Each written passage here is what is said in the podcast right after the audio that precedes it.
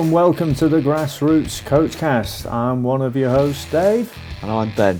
We're delighted you've joined us for our premiere episode, episode one. And today we're going to talk to you about why we've decided to create this podcast, how we got involved in grassroots coaching, and also how you could get involved.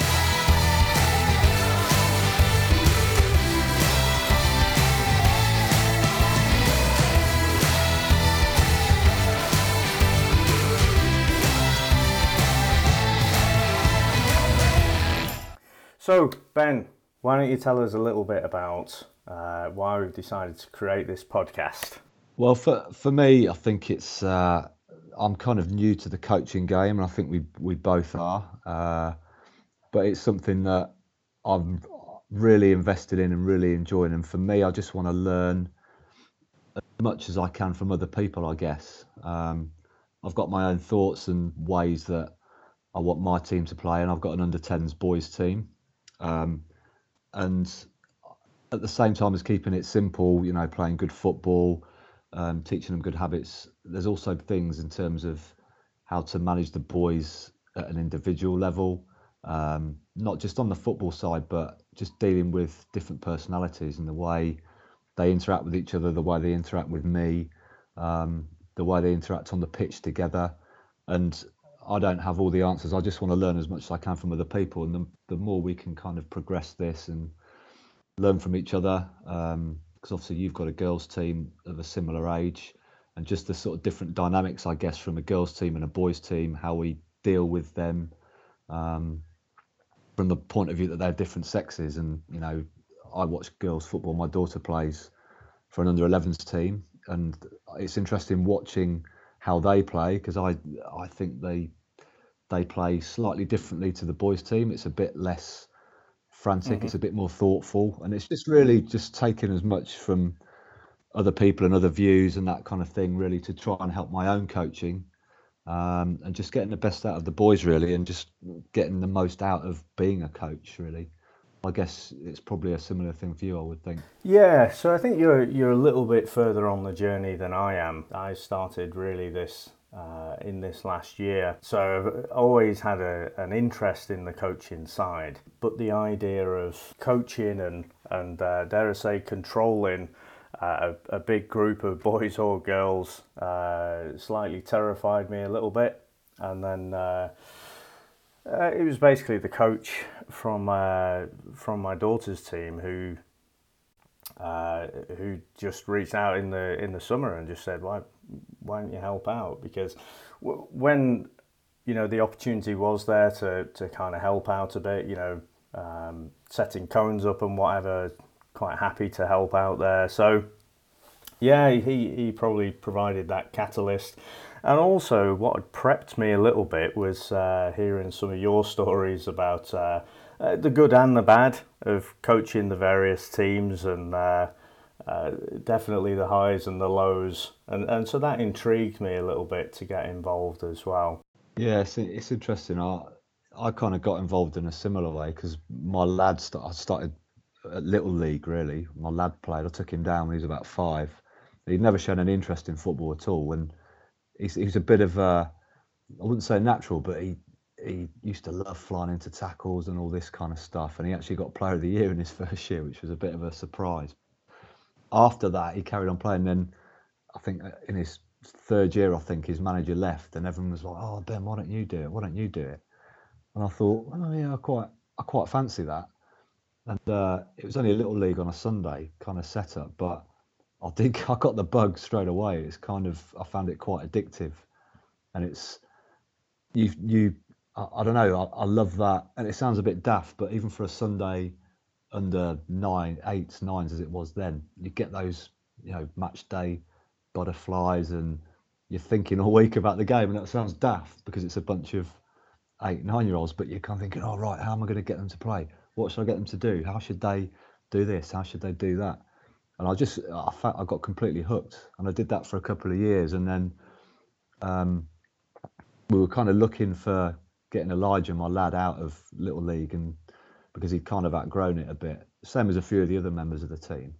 I'm trying to find him a club, and then just by coincidence, I've got a friend who has got an under eights team at our local club, Carshalton Athletic, and he up one day and said, "Oh, they're looking for another under tens coach. You know, I've mentioned your name." Mm-hmm. So I phoned the owner straight away, and uh, he was like, "Oh, yeah, yeah, we're looking for under tens managers." Um, so I was like, "Oh, great," you know. And he said, "You know, what's your experience? This, that, and the other." And I said, "Well, I haven't got any coaching badges. I'm very keen." And he said, "You know, we'll pay for you to do your badges." Um, he said, "Have you got any players?" I said, "Yeah, I've got probably five, six that I could bring who I think are ready to go and play on a, in a Sunday league, um, which is a better standard." Um, and it kind of went from there, really. So I was kind of attracted to the the prospect of putting my own team together rather than having. I think at Little League, it's a case of if you're interested, you get a place in a team, and obviously you've got different Mhm. abilities, and that got frustrating after a while. People turning up because they were probably pushed into it and not because they wanted to be there. But yeah, Yeah. the idea of putting your own team together, picking players that I wanted was really attractive, and it's kind of gone from there, really. Yeah. I don't know what you know. Your setup is a similar kind of club feel, I guess. So It's probably a similar thing. Yeah, I think from what we've what we've spoken about, I, I, the the facilities at, at, at the the sort of grassroots club that I'm at, it, uh, compared to when I was a kid, are absolutely out of this world. But it, it the club is set up around kind of an inclusive culture. Yeah, yeah, So if you got people sort of not really turning up, um, then then they wouldn't necessarily get booted off the team or anything. But I, d- I don't think we really uh, we're quite lucky at the moment. I mean, we we do try and make the games, the the training sessions, and everything fun. So we've we've got quite a high turnout um, when when the games come along, at least. Um, so yeah, it, it, it probably we're a little bit further down the curve, maybe. yeah, But I think one of one of the other things uh, that that's intrigued me for years is that uh, you know during the the in the professional games, so you have the the huge kind of FIFA tournaments. Uh, like the World Cup and the European Championships and what have you, and, and when when England invariably crash out uh, either expectedly or unexpectedly, then you know you listen to the radio and it's always talking about well you know the major problem is the grassroots game. Yeah, and you know so so all these highly paid uh, professionals who yeah you know at that level you're talking about such fine margins as well but you know the biggest problem is that at the grassroots level um, coaches are just shouting at players and you've got parents on the sidelines shouting at players and, and that's that's why the England team ultimately failed yeah, and, and uh, so it's always intrigued me how to make that leap in logic, um, because a lot of those those top England players they're in the academy systems from from a very early age anyway. But part of me, you know, that, that that's intrigued me for years, and part of me just wanted to see it more up close and see, well, is, is it the case? Uh, Do you do you always have um, you know, parents at the sidelines bellowing abuse out at the players and, and treating it as if it's, you know, a, a Man United versus Liverpool uh, FA Cup final or something. yeah, So, so there's that intrigue for me as well to get to get involved, and I'm glad to say, you know, it, in the in the league I'm in, it's it's nothing like that, but uh, it's a World Cup year, so um, yeah. That, that so come come August, we'll see if we we have the same kind of grassroots problems talk on the radio stations again.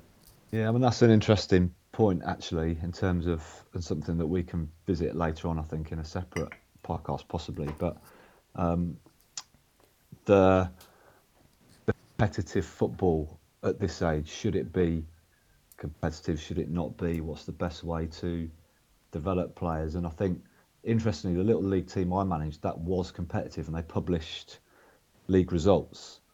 Um, which is quite quite rare. You don't tend to get teams at eight, nine, ten with league results published. It's all you know, kind of friendly games and development games and stuff. And the team I manage now, all that we have, um, they're called I mean, they're called league games, but the results aren't published. So only only the league organisers see the results. So it's kind of non-competitive, I suppose, in that sense. Um, and I've noticed more doing this that at a club, you know, an organised club on a, sun, at a Sunday level, the the the spectators are they tend to be a lot better behaved, and I don't know if that's because you know there's not a league table and it's not all tribal and competitive. And I found at little league level, with the league tables and everything published, it some of the stuff that happened on the touchline is pretty incredible. Eight, nine, ten year olds to see, you know, parents arguing and seen, you know, punches thrown, unbelievably, really? unbelievably, yeah. Uh, and, you, and it's I think, I think also it's a bit it's a it's not as well organised at a little league level. You're just all down a park playing on five or six pitches, and you know there's not. I mean, we have we have marshals at every game. Um, you know, you're playing in, within a club environment, so you know there's a lot of people who won't tolerate any of that sort of stuff within the club who are mm-hmm. match days. But yeah. but I've often thought is that because you know there's a it's a it's a league format and people want to win the league that desperately, or is it just because you're you're paying a lot more money to be part of the club setup and I don't know, maybe it's a different you attract different types of parents. I don't know. It's just an interesting thing to think about in terms yeah. of the grassroots and how you nurture players and you know should they be playing competitively at that age? Yeah, mm-hmm. I don't know. Um, it's an interesting debate, I think, but. Yeah, so we should definitely touch on that a little bit more, uh, like you say in another podcast. I think. Um, so, why don't we talk a little bit about uh, how we know each other? Because. I, it's been quite a few years now, and I was actually racking my brains trying to think. It must be. how many years? It, it must be. Well, it's probably more more decades than we'd like. I, um, think yeah, over twenty years. Because when when did we we were left? Well, we met at university, didn't we? And that's right. Yeah. Um, we left in '98. Wow, 20 years ago. So it must be 21, 22 years, I would think. Yeah. Scary. Old man radio. Yeah. Um, but as yeah, we've had a bit of a bond over love of Liverpool. I guess is probably one of the main things that sort of yeah. kept us in kept us in touch because we don't live that near to each other. But I guess being big Liverpool fans, it's always good to sort of, you know, constantly message each other, vent your spleen when you're annoyed, and then send celebratory so. messages to each other when we're scoring goals and stuff. But so, I, I, was trying to think, and I, I genuinely couldn't remember, because I mean, for for some some people who are listening, they might not even kind of remember um, a time before Facebook. yeah. Yeah. So so 20 years ago there was an internet, um, but uh, you know things like Facebook weren't weren't really around then. No. I, I was trying to remember how how do we get back in contact? I seem to remember vaguely that you you got my number from somewhere and you you sent me a text or something. This is when I can't remember how you got my number, but I, I remember asking you, and you, you told me, but I can't for the life of me remember where you got it from. You must have seen a mutual uni friend somewhere or something, possibly. That's the only thing I can think of. Yeah. But I do. Remember, I remember out of the blue you messaged me, and it was kind of like we hadn't spoken for a couple of years. You know, oh, remember me from uni, sort of thing, and it went from there. I think.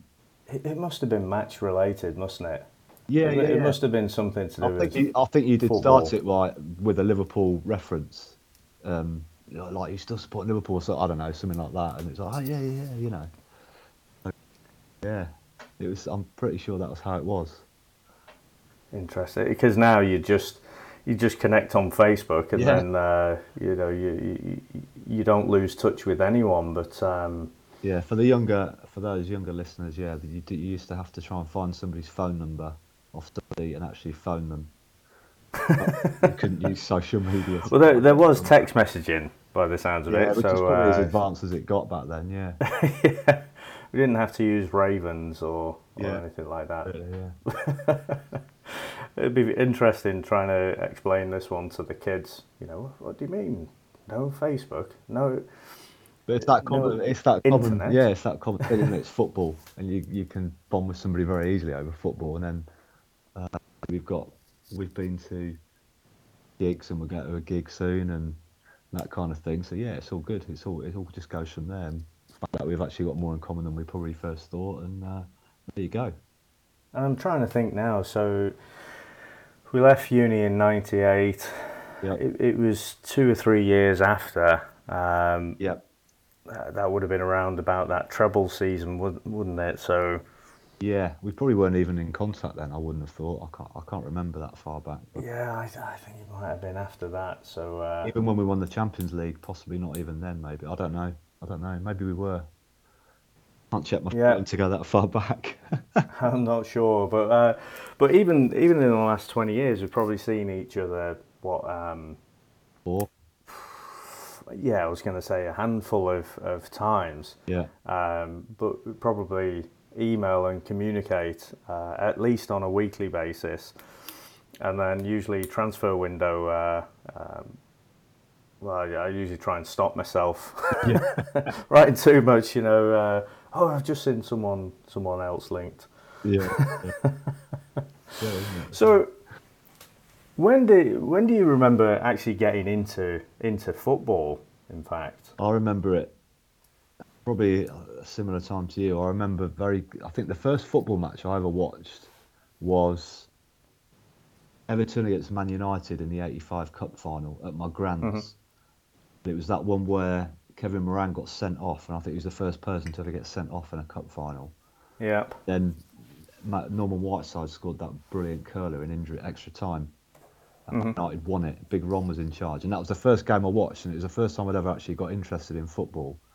And then I also watched probably what- not the greatest game to watch, but I watched the the Juventus Heysel disaster cup final, European Cup final, um, and that's that. Weirdly, I mean, I was too young to appreciate everything that happened around that and all the horrible tragedy, but that was the first time I'd really, for some reason, I, I started supporting Liverpool after that game, and it wasn't even because they were in the final, because I, I had no concept about what that game was or meant, because I was too young. But I, I sort of latched on to Kenny Dalglish for some reason. I really liked him, but I don't know what. I can't even remember why that was. Maybe it was just the way he looked or something. I don't, I don't know. But after that, I found out. Then I realised he played for Liverpool, and I just started supporting them from there. I only Yeah. found out later my gran was actually a Scouser. I didn't realise that until after she died, actually. So it's kind of in the blood, right. loosely, which I do tell people when they say, "Well, you're from Coventry." um, yes, it was the 85 86 season when we won the double. So, what a great introduction into football. And, think- Yeah. and of course, you get lulled into a, oh, you're always going to win trophies and all that. And sadly, it's not, not like that, as we well know. But um, it's, I think we've discussed before, it's similar time for you, wasn't it? 85, 6?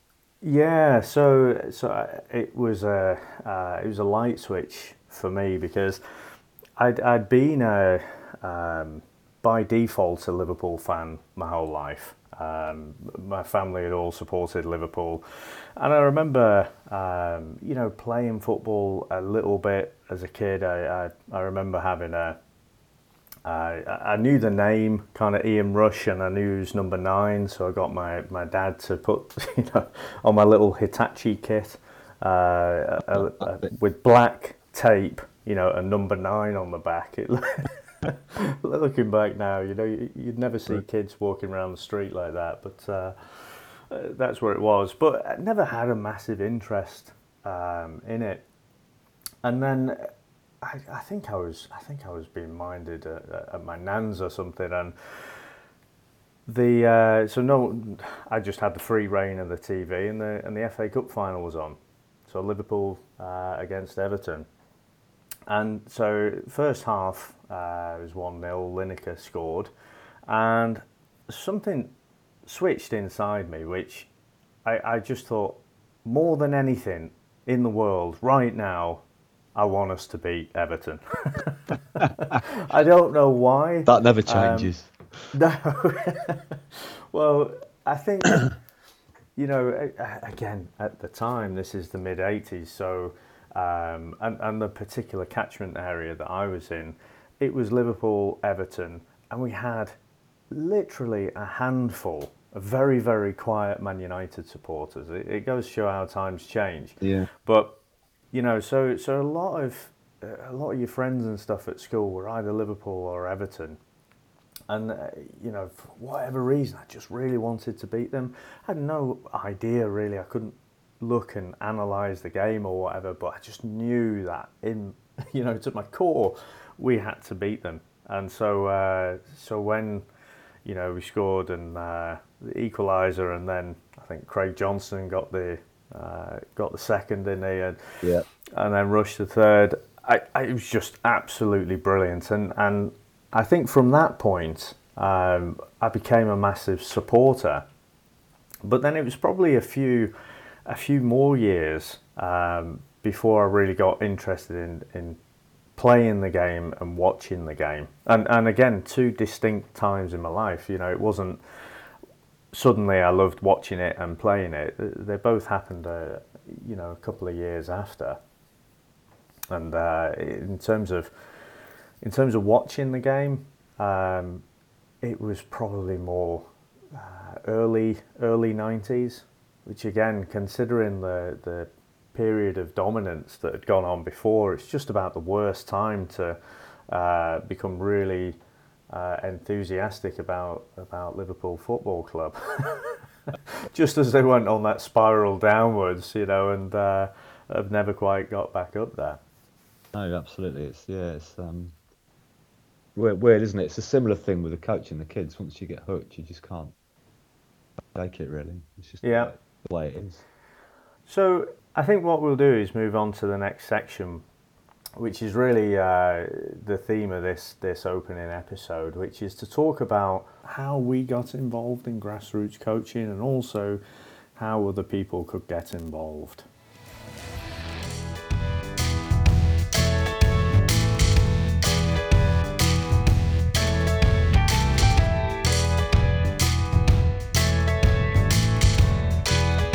Okay, so we've spoke about you and I just ended up getting dragged into it or falling into it, really. But from that initial point of someone saying, you know, couldn't you uh, help out with coaching or, or coach this this team? What what were the next steps for you? Really, for this for the little league, it was a bit easier because the team was already there, and we've got a couple. You did, you couldn't choose your players in our the setup I was involved in. You got given players, um, which which is fine. But then that's obviously where you, like I said before, you get the sort of different abilities, and there's absolutely nothing wrong with kids wanting to come and just have a, a kick about and fun because that's what it should be. That's what should happen.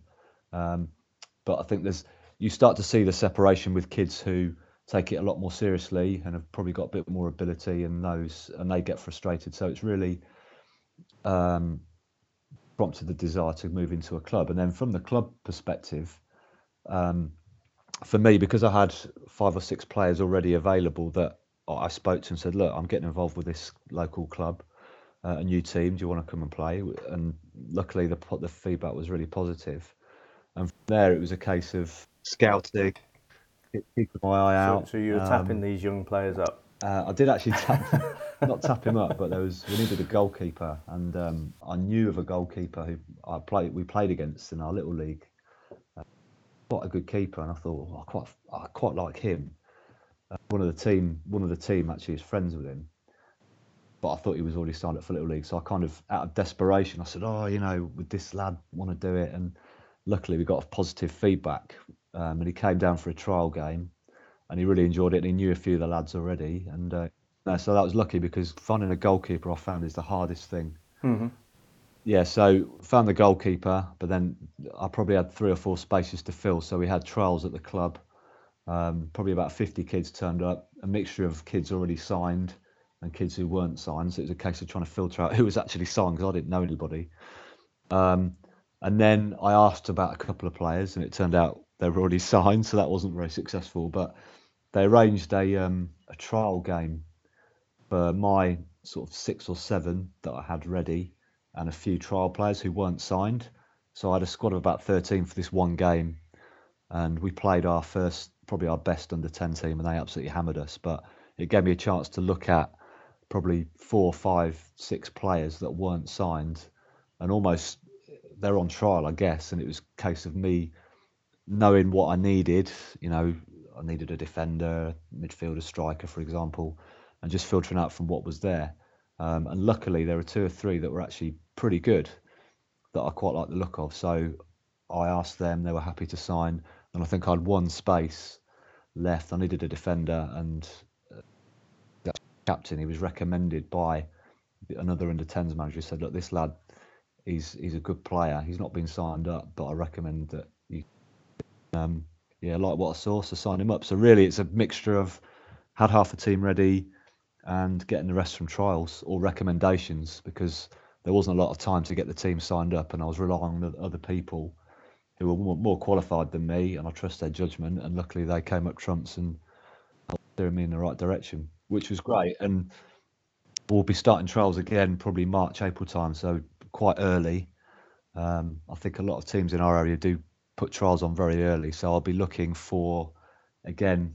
We're going up to nine aside next year, so it's a case of probably three or four more players, um, which is a nice position to be in because assuming my whole team want to come up, which I think most of them do, it's just trying to get those two or three extra real quality players that will make a difference. Um, so I don't know how, how many I mean, what's the sort of?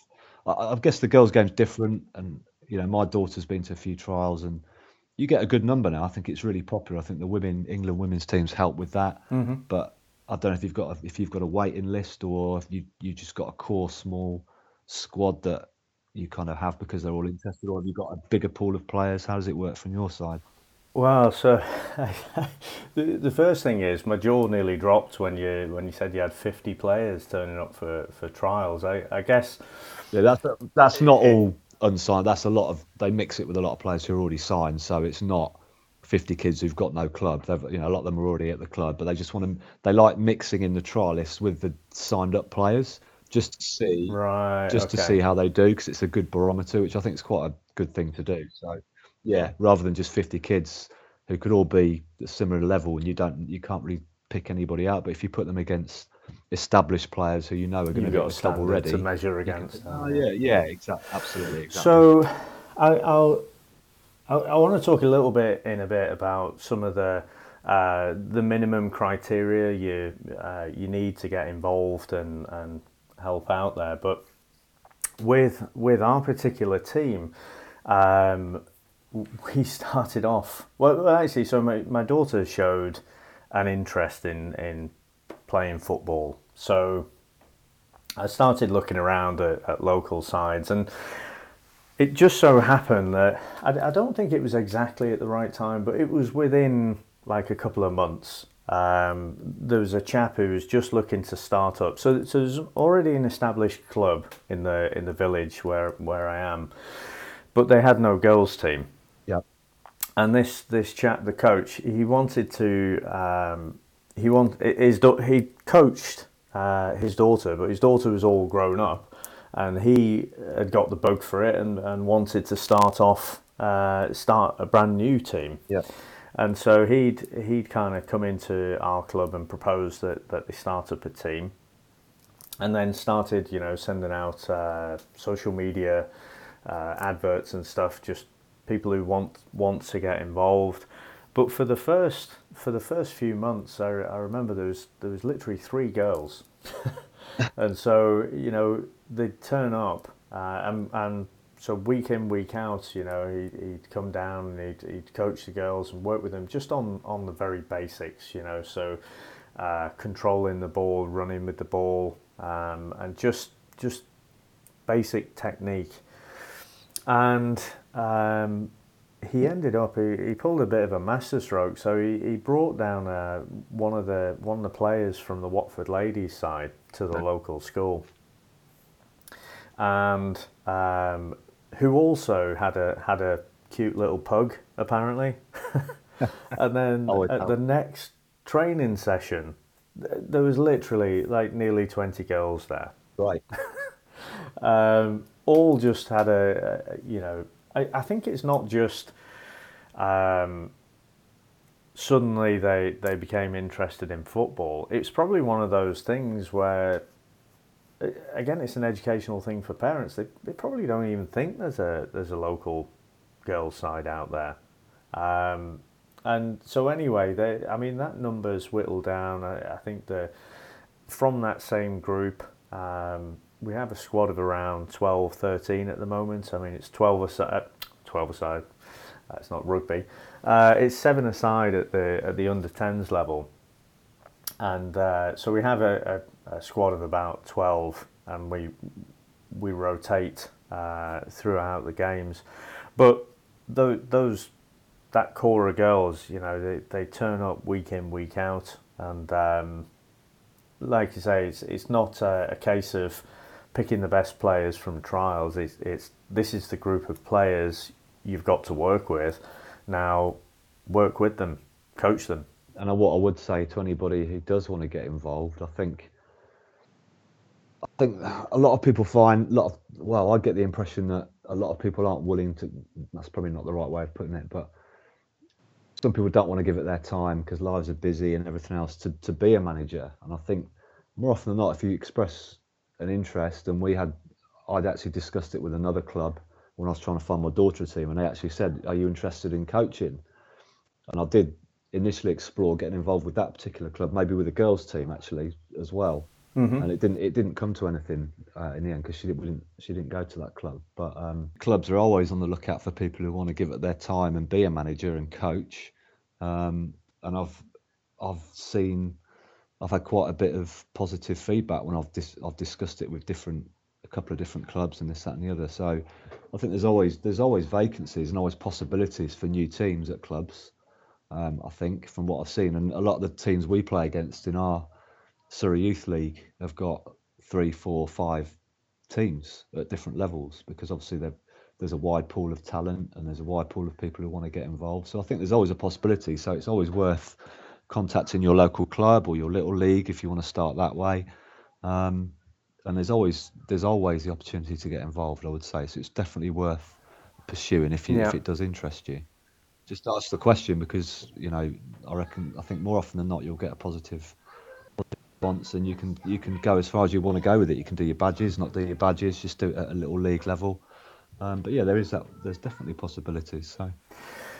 Yeah, and I think one of the um, so one of the things that surprised me a, little bit. So um, from that initial, okay, I'll I'll help out, and and honestly, I was quite happy just putting the cones out, um, just helping put the nets up and and wheel the goals out and what have you.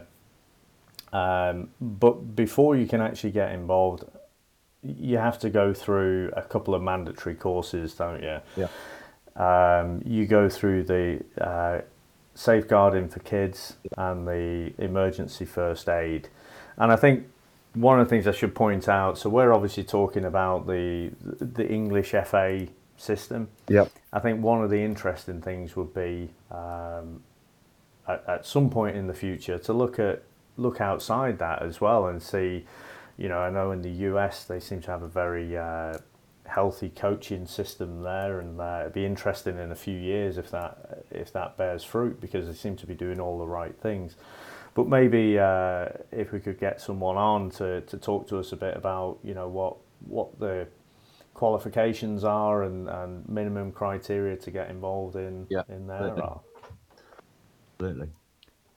You're right. So the you're, sorry, you're just yeah, you're right. I think there's you have got to be qualified to do it. Um, we, we can discuss it in future episodes, but we're both signed up. To, we're about to start our level one FA courses in a few weeks, which will be really enlightening and really interesting. But um, yeah, you have to have all your checks done, all that kind of thing. So it's it's quite a serious thing. It's only when you start having to do all those things you think, oh, it is quite a big deal, and that's where the responsibility of you trying to nurture these kids um, and having that I don't know the pressure of parents watching training sessions and games, and you're thinking, wow, you know, this is quite a big deal. We've got to try. I've got to try and do this right, which is again what hopefully this podcast will bring in the future. Um, sharing of ideas and different things we can try, different ways of doing things. So yeah. yeah.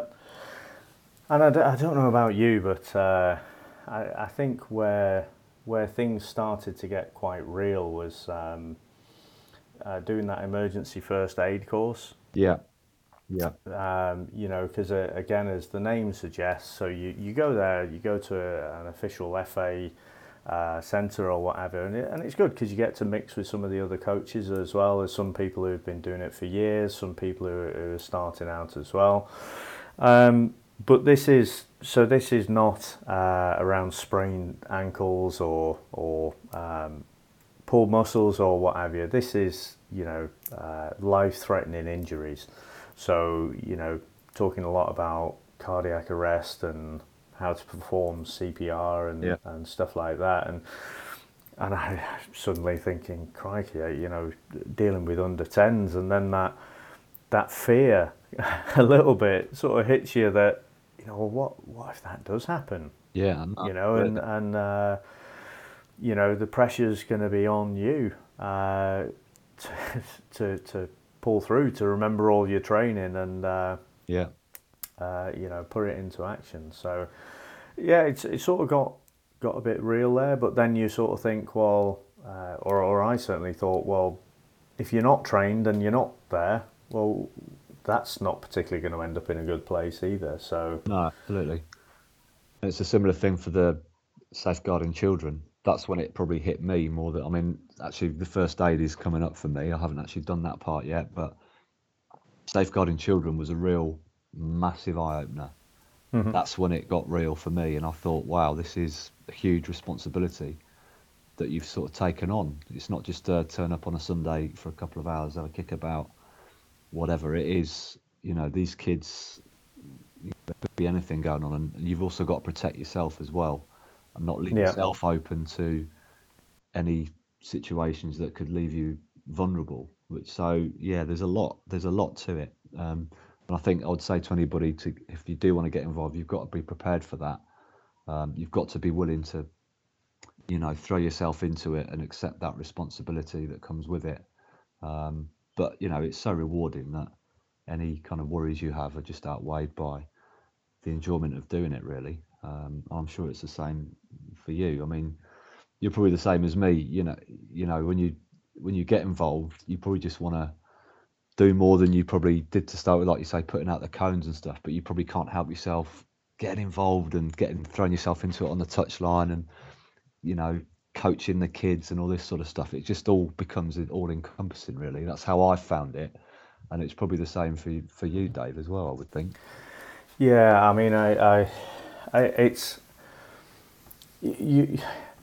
As you go through life, you're always learning a little bit about a little bit more about yourself, or, or else, or hopefully you are, or else life would be quite boring. But um, it's taken me a little bit by surprise just how emotionally invested I have become. Yep, spot on. Um, absolutely, absolutely.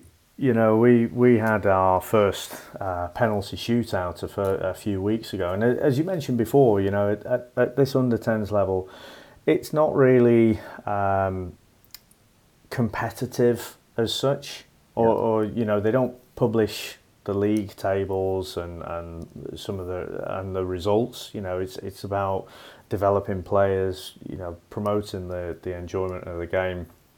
And so the rational part of my brain is is constantly reminding myself about that. But um, you know, when we were in the middle of this penalty shootout, uh, it went right to the to the full five, and, and we were lucky enough uh, to to pop in the winner. I, my ins, you know, my outer self was trying to, uh, desperately trying to appear calm, uh, but my inner self was bouncing up and down, you know, as if as if we just won the cup final, uh, you know, for the World Cup or something. It, it was, and and at the end of it, you know, a couple of hours after when you come down, I was exhausted, and then I have to keep reminding myself, you know, this is. Uh, this is an under 10s game. Yeah, no, absolutely. I was the same. I mean, we we um we, we got knocked out of the cup last week, so it is one of those games that is a competitive game, if you like. They're the only games that will be, and uh, we lost to a team two divisions below us on a a pudding of a pitch, uh, small pitch as well, and we couldn't we couldn't really without making excuses. We couldn't play our football and everything else, and we were unlucky on the day. But the devastation afterwards, it was. Uh, it was quite heartbreaking. You know, you got kids walking off crying, and you feel kind of responsible for it. Um, but you know, you've got to get over that. It's only a game. You've got to tell them, and of course, they, they forget about it ten minutes later. But yeah, you, it does kind of ruin your whole day. It ruined my whole day. only, only the day. Oh, a few days after as well. just, I kept thinking about it all week, and it's it, it, sounds. I've said before, it sounds daft because you see Premier League managers going, "Oh, I can't sleep after we've lost a game," and it ruins your whole week. And and you can kind of relate to it when you do, even at this level, coaching a team, because you feel responsible, and it's like you feel like it's your fault you've lost. Because what what could I have done right? What didn't we work on in training? And it's all part of the learning process, and that's what I really enjoy about it um, and what I get a lot out of when it doesn't go well, you then think, right, I find it easier to plan then because I think, right, we didn't do this well, we didn't do that well. So that forms the basis of your next training session. Um, and that's so satisfying when you then put that into training and then you see the team respond to it the next game and they take on board what you said. And that's the biggest buzz for me um, in doing it, really. So, yeah, you do. It is emo- an emotional roller coaster as I kind of which is if it wasn't, I probably wouldn't do it. I don't think because yeah. I don't think I, you wouldn't have that buzz which you get from it, and it's great. It's a fantastic thing. Yeah. So I guess if we were to try and sum up, um, if someone is looking to get involved, so I think the first thing is obviously an enthusiasm to do it. Yeah. Um, I think you mentioned about just just reach out to your to your local clubs if you've got a son or daughter. Um, who's there in a club. You know, just speak to the speak to the coaches there about you know getting uh, helping out or um, or if they're not, you know, and you still want to get involved in, in the coaching side, then then just speak to the to the local clubs. Yeah, just e- email your club, phone your club. Also, a lot of clubs will put trials on March, April, May, June time. Just take take your son or daughter down there and you know just mention just speak to the coach and say you know how do i get involved and worst comes to worst they'll point you in the right direction they'll re- recommend you go somewhere else or they'll give you a name and you can take it from there there's always means to get into it so it's important that you just ask those questions and um, yeah just just look for the opportunities when they're there because there's always some there i think and i guess different clubs so i hadn't realized until you you'd mentioned before about the about the first aid because different clubs might have different entry criteria as well. Yeah. So we mentioned about the safeguarding. I imagine pretty much any any club uh, would have the safeguarding as a minimum. But I think uh, to coach to coach the team on my own, I had to uh, uh do the f- emergency first aid as well. Yeah. So before before I'd done those two, I, I couldn't uh, really really get involved and beyond that, um, we mentioned about the, the level one coaching badges as well. So yeah. again, for some clubs, uh, they may have that as a as a minimum, and uh, maybe you know we'll talk a bit more about the, the various coaching badges um, yeah. in later podcasts. Yeah, absolutely, and yeah, that yeah, I forgot to mention that before. Yeah, some clubs will. Uh, the club I'm at, you you have to have a level one, uh, which is why I'm doing it. Um, other clubs you you may not have to. Um, it depends on the size of the club really and what your setup's like. So um, yeah, every, everywhere's different, but yeah, something to be aware of. You may have to do your level one, but it's again, it's something to kind of embrace and enjoy, and it'll help develop you as a as a coach. So yeah, good. Good stuff. Anything else before we move on to our next section? I think that's all right for now. I think. Yep. Okay, so let's move on to the next section, which is our retro review.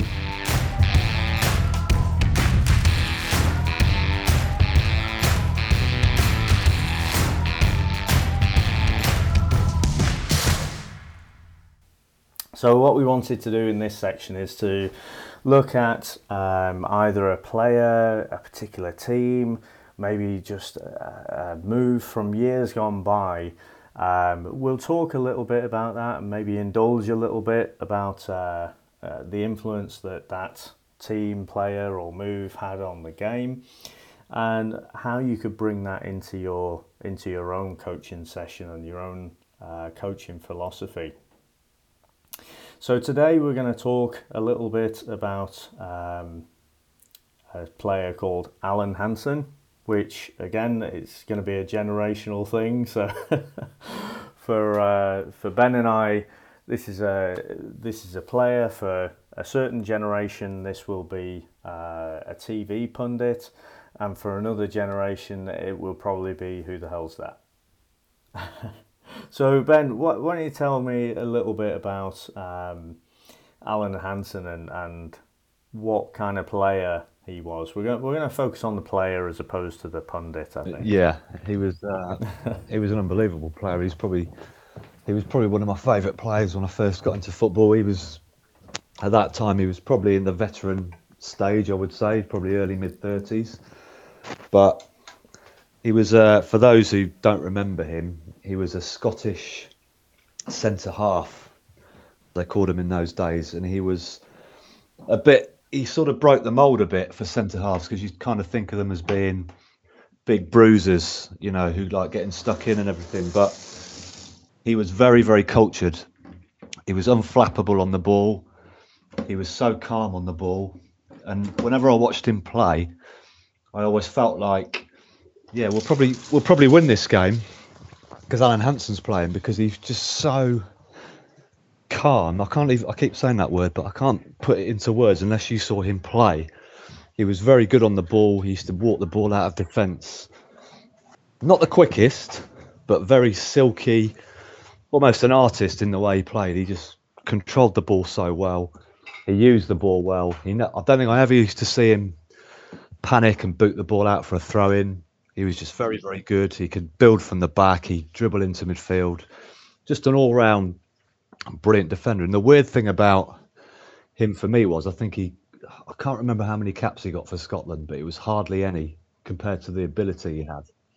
It was criminal how few caps he got. But, so, um, so I can tell you just because I looked at it like five minutes before we started recording. 30, 40? It wasn't. It wasn't a lot. 26. Oh, According to that um, rock solid, concrete source of information, Wikipedia. So yeah. you know it could be wrong. Must be true. But yeah, that's that's astonishing that he got that many caps. It really is. Yeah, it's crazy, isn't it? Although, you know, at the time, Scotland had a huge pool of, of really talented players. But even then, it, it does seem a bit of an anomaly that he didn't get more caps. Although, although we'll get back onto uh, talking about some of the great attributes he had as a player. But one of the things I know he's he's received a fair bit of ribbon about was was a particular game uh, Scotland against against Russia, where a, a, fairly simple ball gets floated up and the the two defenders basically clatter into each other. And the Russian striker ends up, he, he couldn't believe his luck and he ends up with a free run on goal and, and sure enough pops it away.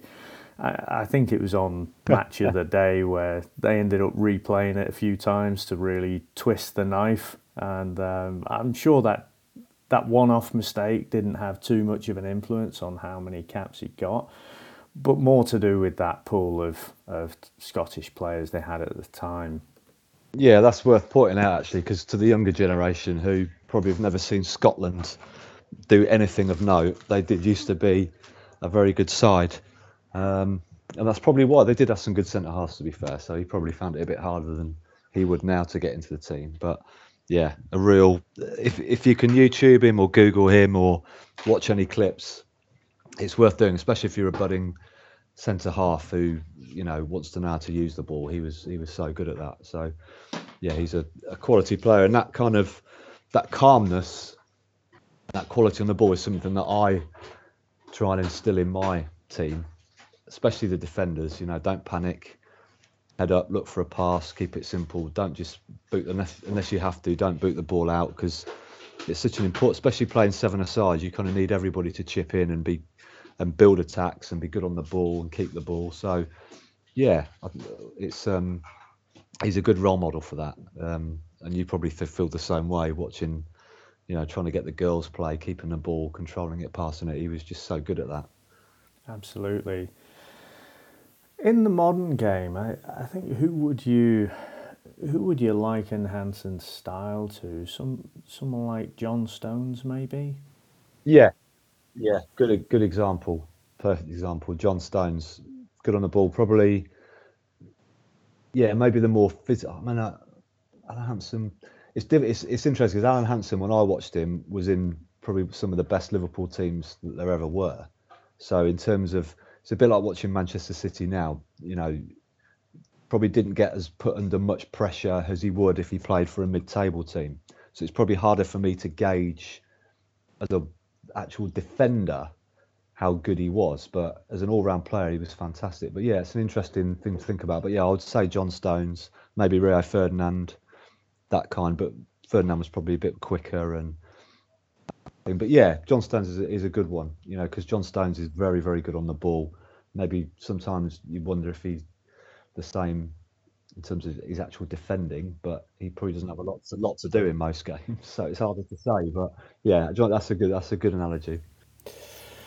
Yeah, I'm, I'm sure that Stones earns quite a bit more than than Hansen did back in the day, though. Uh, yeah. I, am not sure it's a completely fair comparison, is it? Because no, it's not. John Stones is still quite young. Um, yeah. Whereas when we're looking back, we've got the benefit of Hansen's whole career. Um, I'm not sure Stones is at is at the level that yeah. Hansen was, but he's still very young and, and got his whole career ahead of him. I'm sure if you asked uh, people who watched a lot of football in the 80s, they, they'd be hard pushed to name a, a better ball playing centre back than uh, than Alan Hansen. Absolutely, and I think especially back then the game probably wasn't as cultured, I suppose, as it is now. It was a bit, I don't know. My memories of it are obviously teams play good football, but maybe not. I think defenders defended. Now there's a real trend. Defenders have got to be good from the back and good on the ball. And I think back then he he was a bit unique in that he was like that, but uh, not not a lot of other defenders were. I don't remember, to be honest. So. Yeah.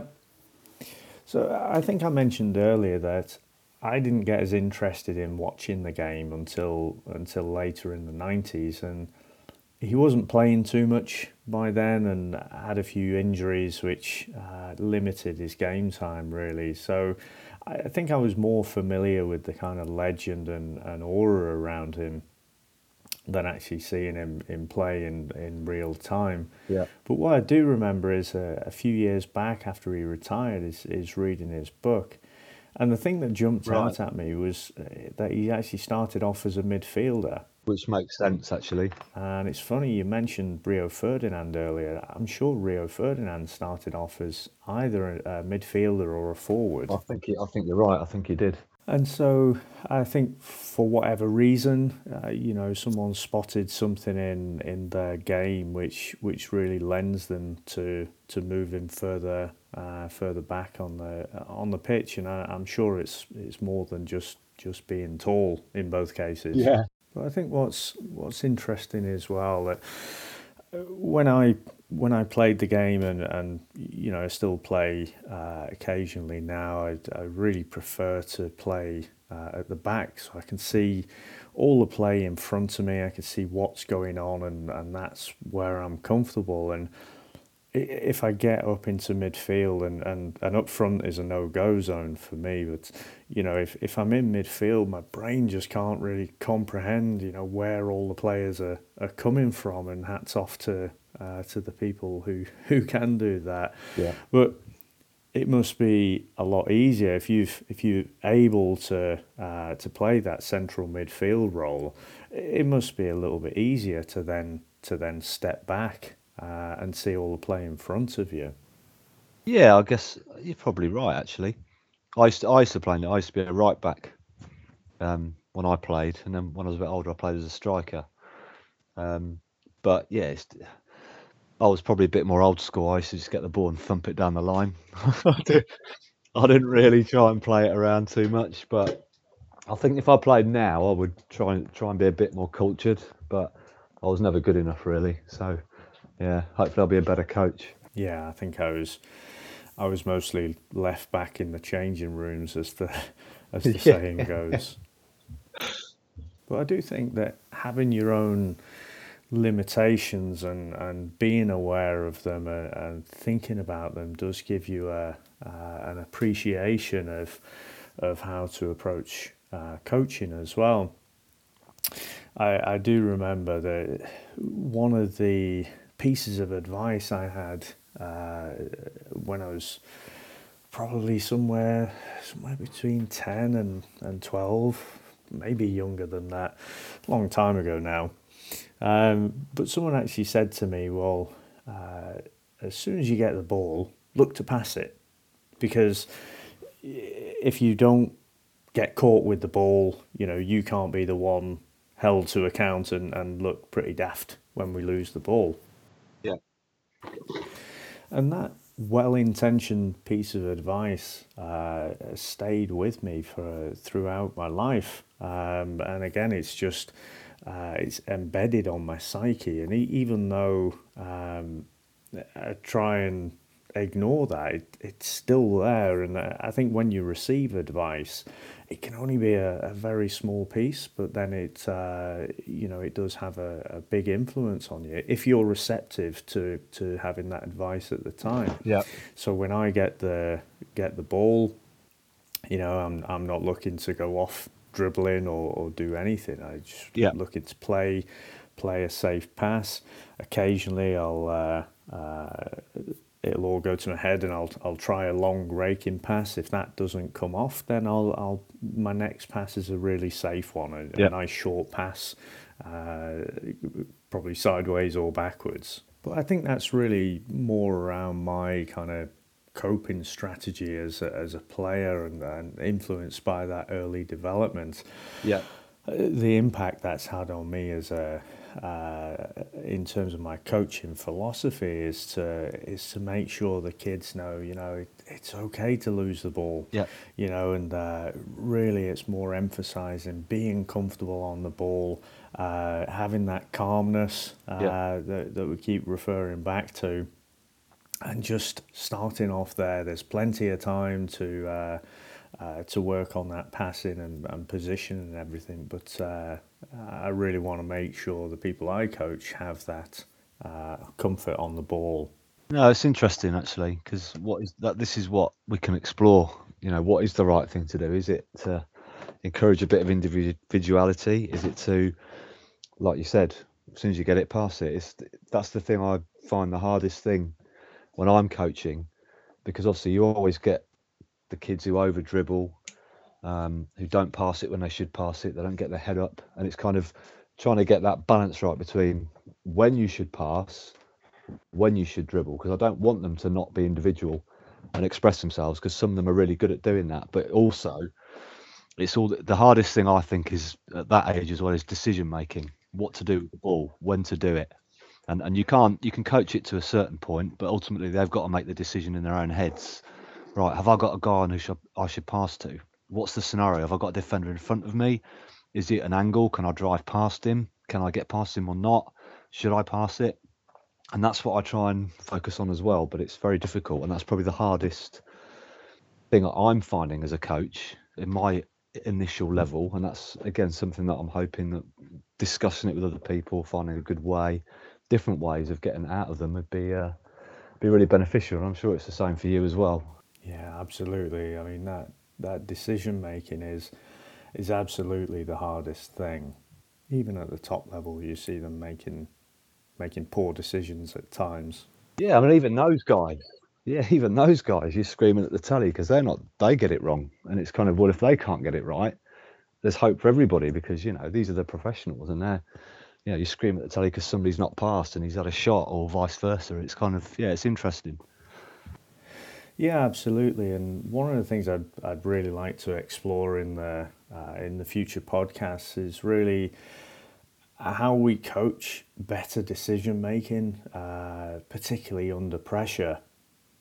I mean, one of the one of the ways I know that that we're definitely not going to do that is by uh, uh, you know coaches and parents both on their on the sidelines shouting and screaming at the players. Uh, yep. You know, with conflicted Absolutely. messages. I think if you're if you're trying to solve problems, that's that just ramps up the pressure on you. So, how we actually do that in the in the future be uh, be really interesting.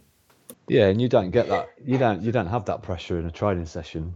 Whereas it, it's a game, and you've got you throw in the parents shouting, and I, you know, I I try and ask my parents not to coach, but of course some of them can't help themselves, and I was the same. I used to find it difficult to not coach my lad when he was playing, and I'm not the manager, but it's kind of yeah, it's it's hard, but ultimately it just confuses them because they hear somebody shout at them to do one thing, and I might not have asked them to do that. And it's kind of you've almost got to tell them to back off, let them make mistakes, let them learn, and you know that's all part of the learning process.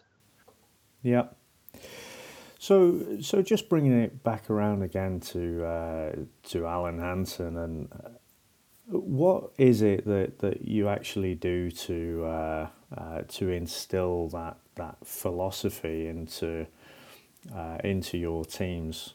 Uh, I would say probably the biggest thing that I try and, and to be fair, the kids are starting to get pretty good at it. Is go back. You don't always have to pass forward. You can go backwards. It's almost it's almost a taboo thing going backwards. Oh, we've always got to go forward and attack. But our our boys are getting really good at holding on to it, having a look up. Right, I haven't got a pass on. Is the goalkeeper free? Is there a, anybody near the goalkeeper? No, go back. And we did it a lot in our last game, and I was really pleased with them. And I said I made a point in training on Thursday to say I was really impressed with how often we went back to the goalkeeper. Even if we've gone back to the goalkeeper and he's booted it out for a throw, the point is we had the wherewithal to look behind and see we had a spare man. So rather than just booting the ball long and losing it, let's go back and keep it. Then we pull apart, the two defenders will split and they want the ball back. And it's kind of, you know, that's starting to, to work really well. So that's quite an that's quite a big thing for me because it's only a little thing, but it's important to keep the ball and not lose the ball and give it away cheaply. And I think if you can just get them to do that, look up, don't see a pass on, well, let's go back. And I think it works. You know, it just it just enables you to keep the ball better. Um, and I don't know if you the if you do that with the girls. I mean, my daughter's girls team are good at that as well. They their, their coach encourages them to go back a lot, and I think it's just a simple way of keeping the ball. Do you have you got anything that you do with that or? Yeah, I don't think we're quite at that level yet. Yeah. Yeah, I mean, you've got to be comfortable on the ball. I mean, if, you, if you've got kids who aren't, then you can't. Obviously, it's difficult to do. Yeah, but. I think that's that's something we. Uh, that's an aspiration, uh, some somewhere I want to get to, uh, but we're we're a little bit off there just yet.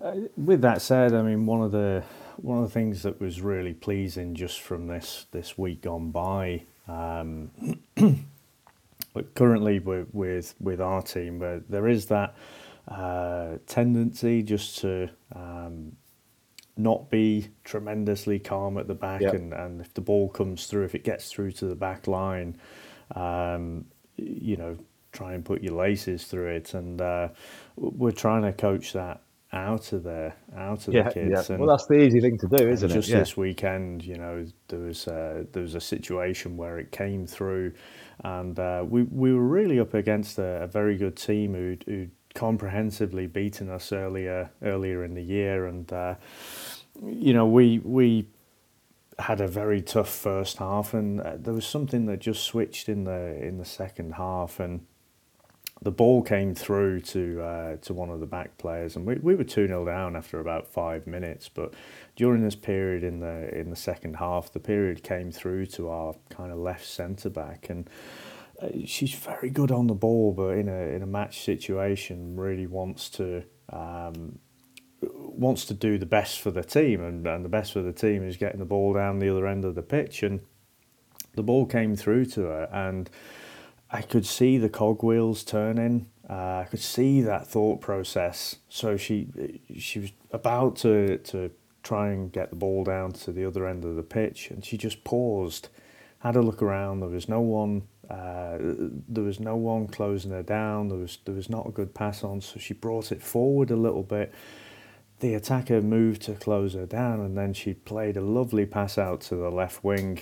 Left winger um, gets down the pitch, crosses it in, and then it was a nice poacher's goal um, at the far post there. So that was absolutely, you know, fantastic for me. Um, just to see that and, and just see those good habits um, start to, start to come in because it is a long process um, and you know it's it's the same for the kids as it as it is for us you know it's an easy game to play it's a difficult game to master yeah, no, absolutely, and I think that gives me as much satisfaction seeing a seeing something like that. You know, a nice passing move involving the team. than scoring a goal in some ways because it's what you're trying to get them to do, and you see them doing it and getting the good habits, and you think, yeah, great, and you get a real buzz from it, and that's that's part of the enjoyment for me, not just winning or scoring a goal. It's seeing that development and seeing them take on board your ideas. You think, well, you know, it's working. What we're trying to do is working bit by bit.